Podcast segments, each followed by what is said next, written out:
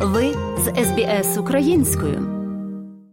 Останні новини з України від кореспондентки Людмили Павленко.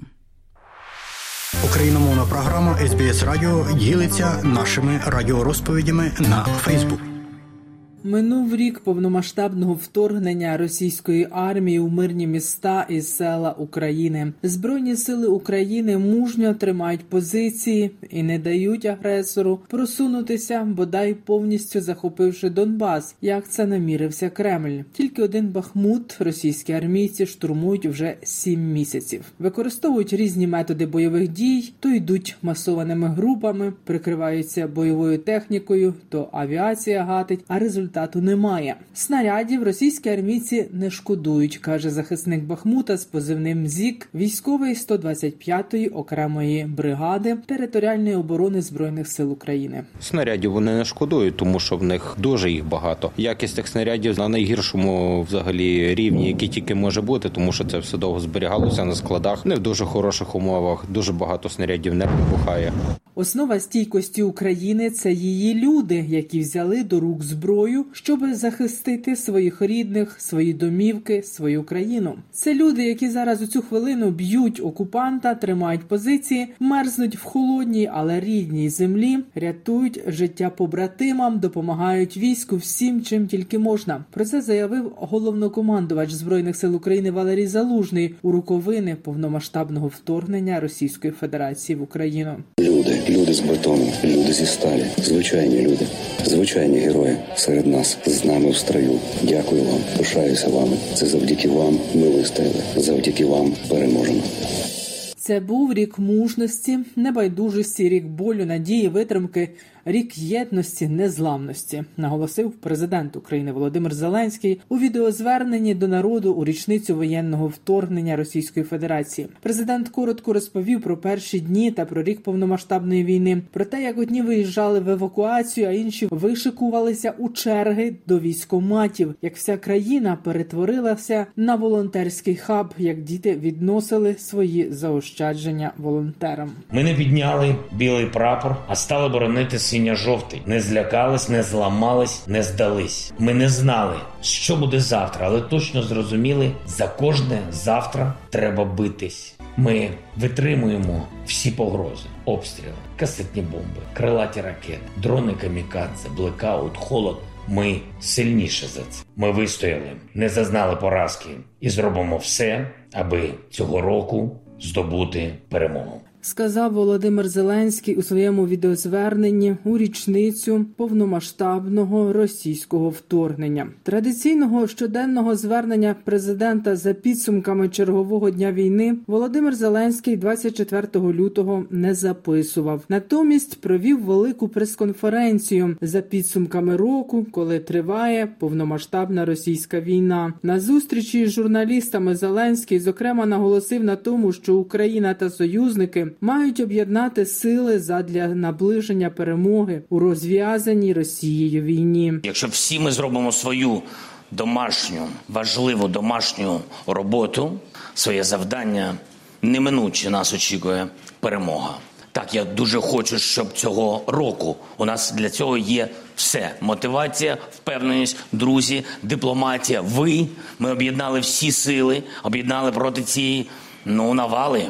Я думаю, що ні жодна країна в світі не може витримати самостійно проти такої агресивної війни.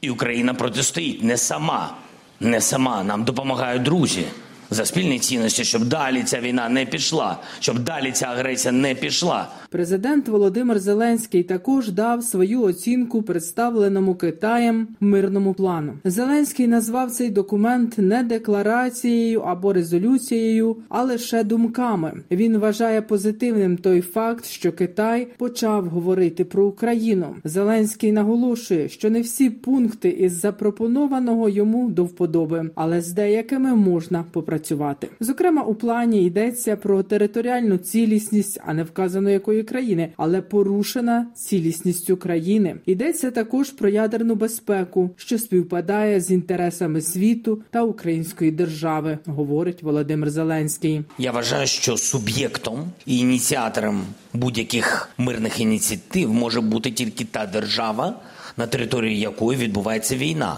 Мені здається, що це був погляд Китаю, і важливий сигнал, що вони збираються брати участь в цій тематиці. Поки що я сприймаю це як сигнал. Я не знаю, що буде далі.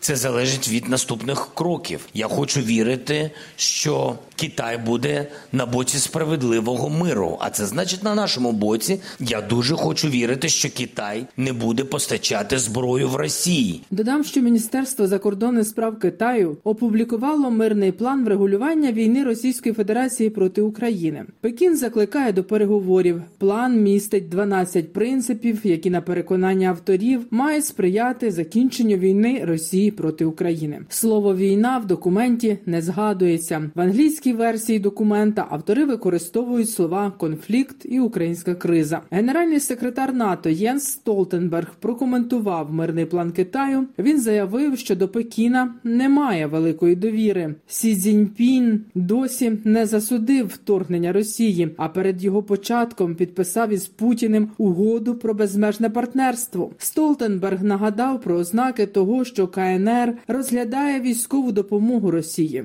Генеральна асамблея Організації Об'єднаних Націй ухвалила резолюцію щодо необхідності досягнення справедливого та міцного миру. Ухвалений документ містить вимогу до Росії зупинити бойові дії та вивести війська з України. Також закріплює основні положення формули миру, запропоновані президентом Зеленським. Держави-члени ООН підтвердили свою беззастережну підтримку територіальній цілісності та суверенітету України і повторили вимогу до Російської Федерації вивести свої збройні сили з України у межах її між міжнародно визнаних кордонів. Про це розповів міністр закордонних справ України Дмитро Кулеба. Додам за резолюцією проголосували 141 зі 193 країн-членів ООН. Проти були Росія, Білорусь, Сирія, КНДР, Еритрея, Нікарагуа та Малі. Ще 32 країни утрималися. Неможливо змусити резолюцією вивести російські війська з території України, але надзвичайно важливо зафіксувати, що 141 держава світу вимагає від Росії це зробити. Це той політичний тиск, який допомагає подіям на полі бою. І коли вийдуть з черговими е, мирними пропозиціями з тієї чи іншої країни, то ці мирні пропозиції не повинні відхилятися від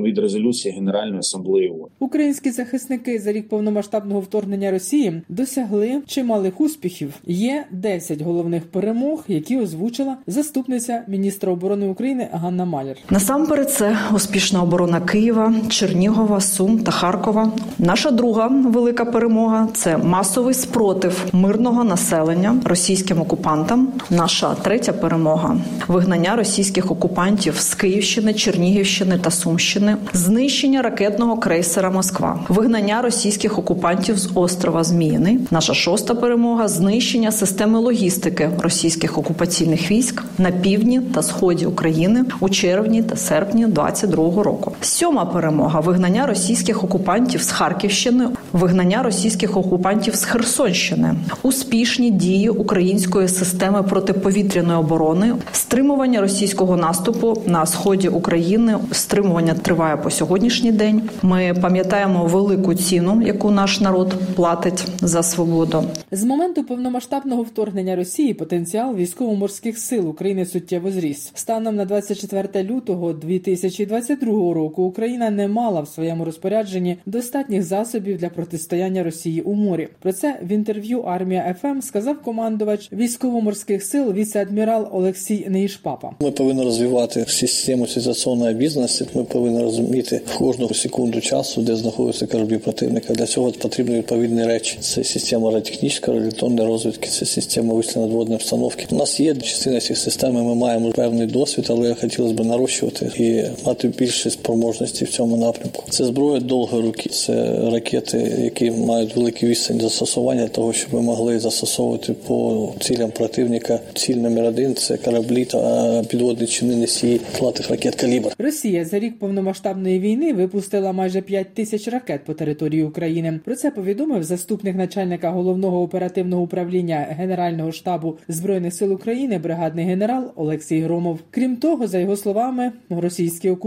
завдали майже 3,5 тисячі авіаційних ударів і майже 1100 із застосуванням безпілотних літальних апаратів. При цьому через початок високоточного ракетного голодування ворог вже вкотре використовує протикорабельні крилаті ракети повітряного базування ХАТ-22, так звані вбивці авіаносів, для знищення житлових будинків українців. Всі дії противника відстежуються та ретельно аналізуються з метою подальшого захисту мирного неба над Україною. Ефективна протидія ракетному терору доводить усьому світу, що Кремль не здатен досягти поставлених цілей і вимушений їх змінювати. Польща вже передала Україні перші танки Леопард 2 Це підтвердив на початку засідання Ради національної безпеки та оборони Польщі віце-прем'єр, міністр національної оборони Маріуш Блащак. А згодом світлини з цими танками оприлюднив прем'єр-міністр України Денис Шмигаль.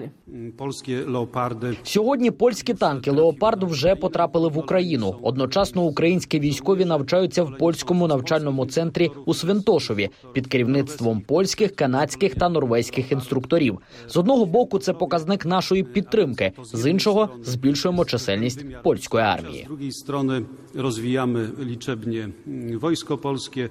Ситуації на кордонах України та навколо Молдови розглянули на засіданні ставки головнокомандувача напередодні. Про це повідомив секретар Ради національної безпеки та оборони Олексій Данилов. Він нагадав, що українська розвідка заздалегідь повідомила про спробу перевороту в Молдові. Відповідно, президент України поінформував про це президента Молдови. На сьогоднішній день росіяни не змогли цим скористуватися, умовно кажучи, моментом, але це не значить, що вони там не будуть намагатися саме там на молдовському напрямку робити захоплення влади.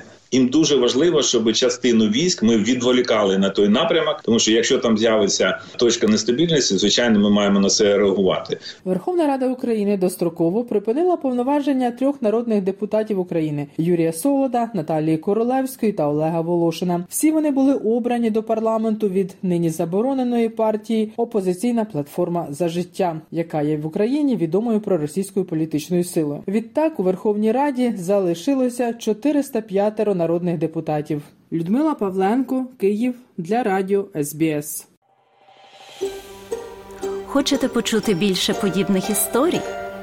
Слухайте в Apple Podcast, Google Podcast, Spotify або будь-якому іншому місці.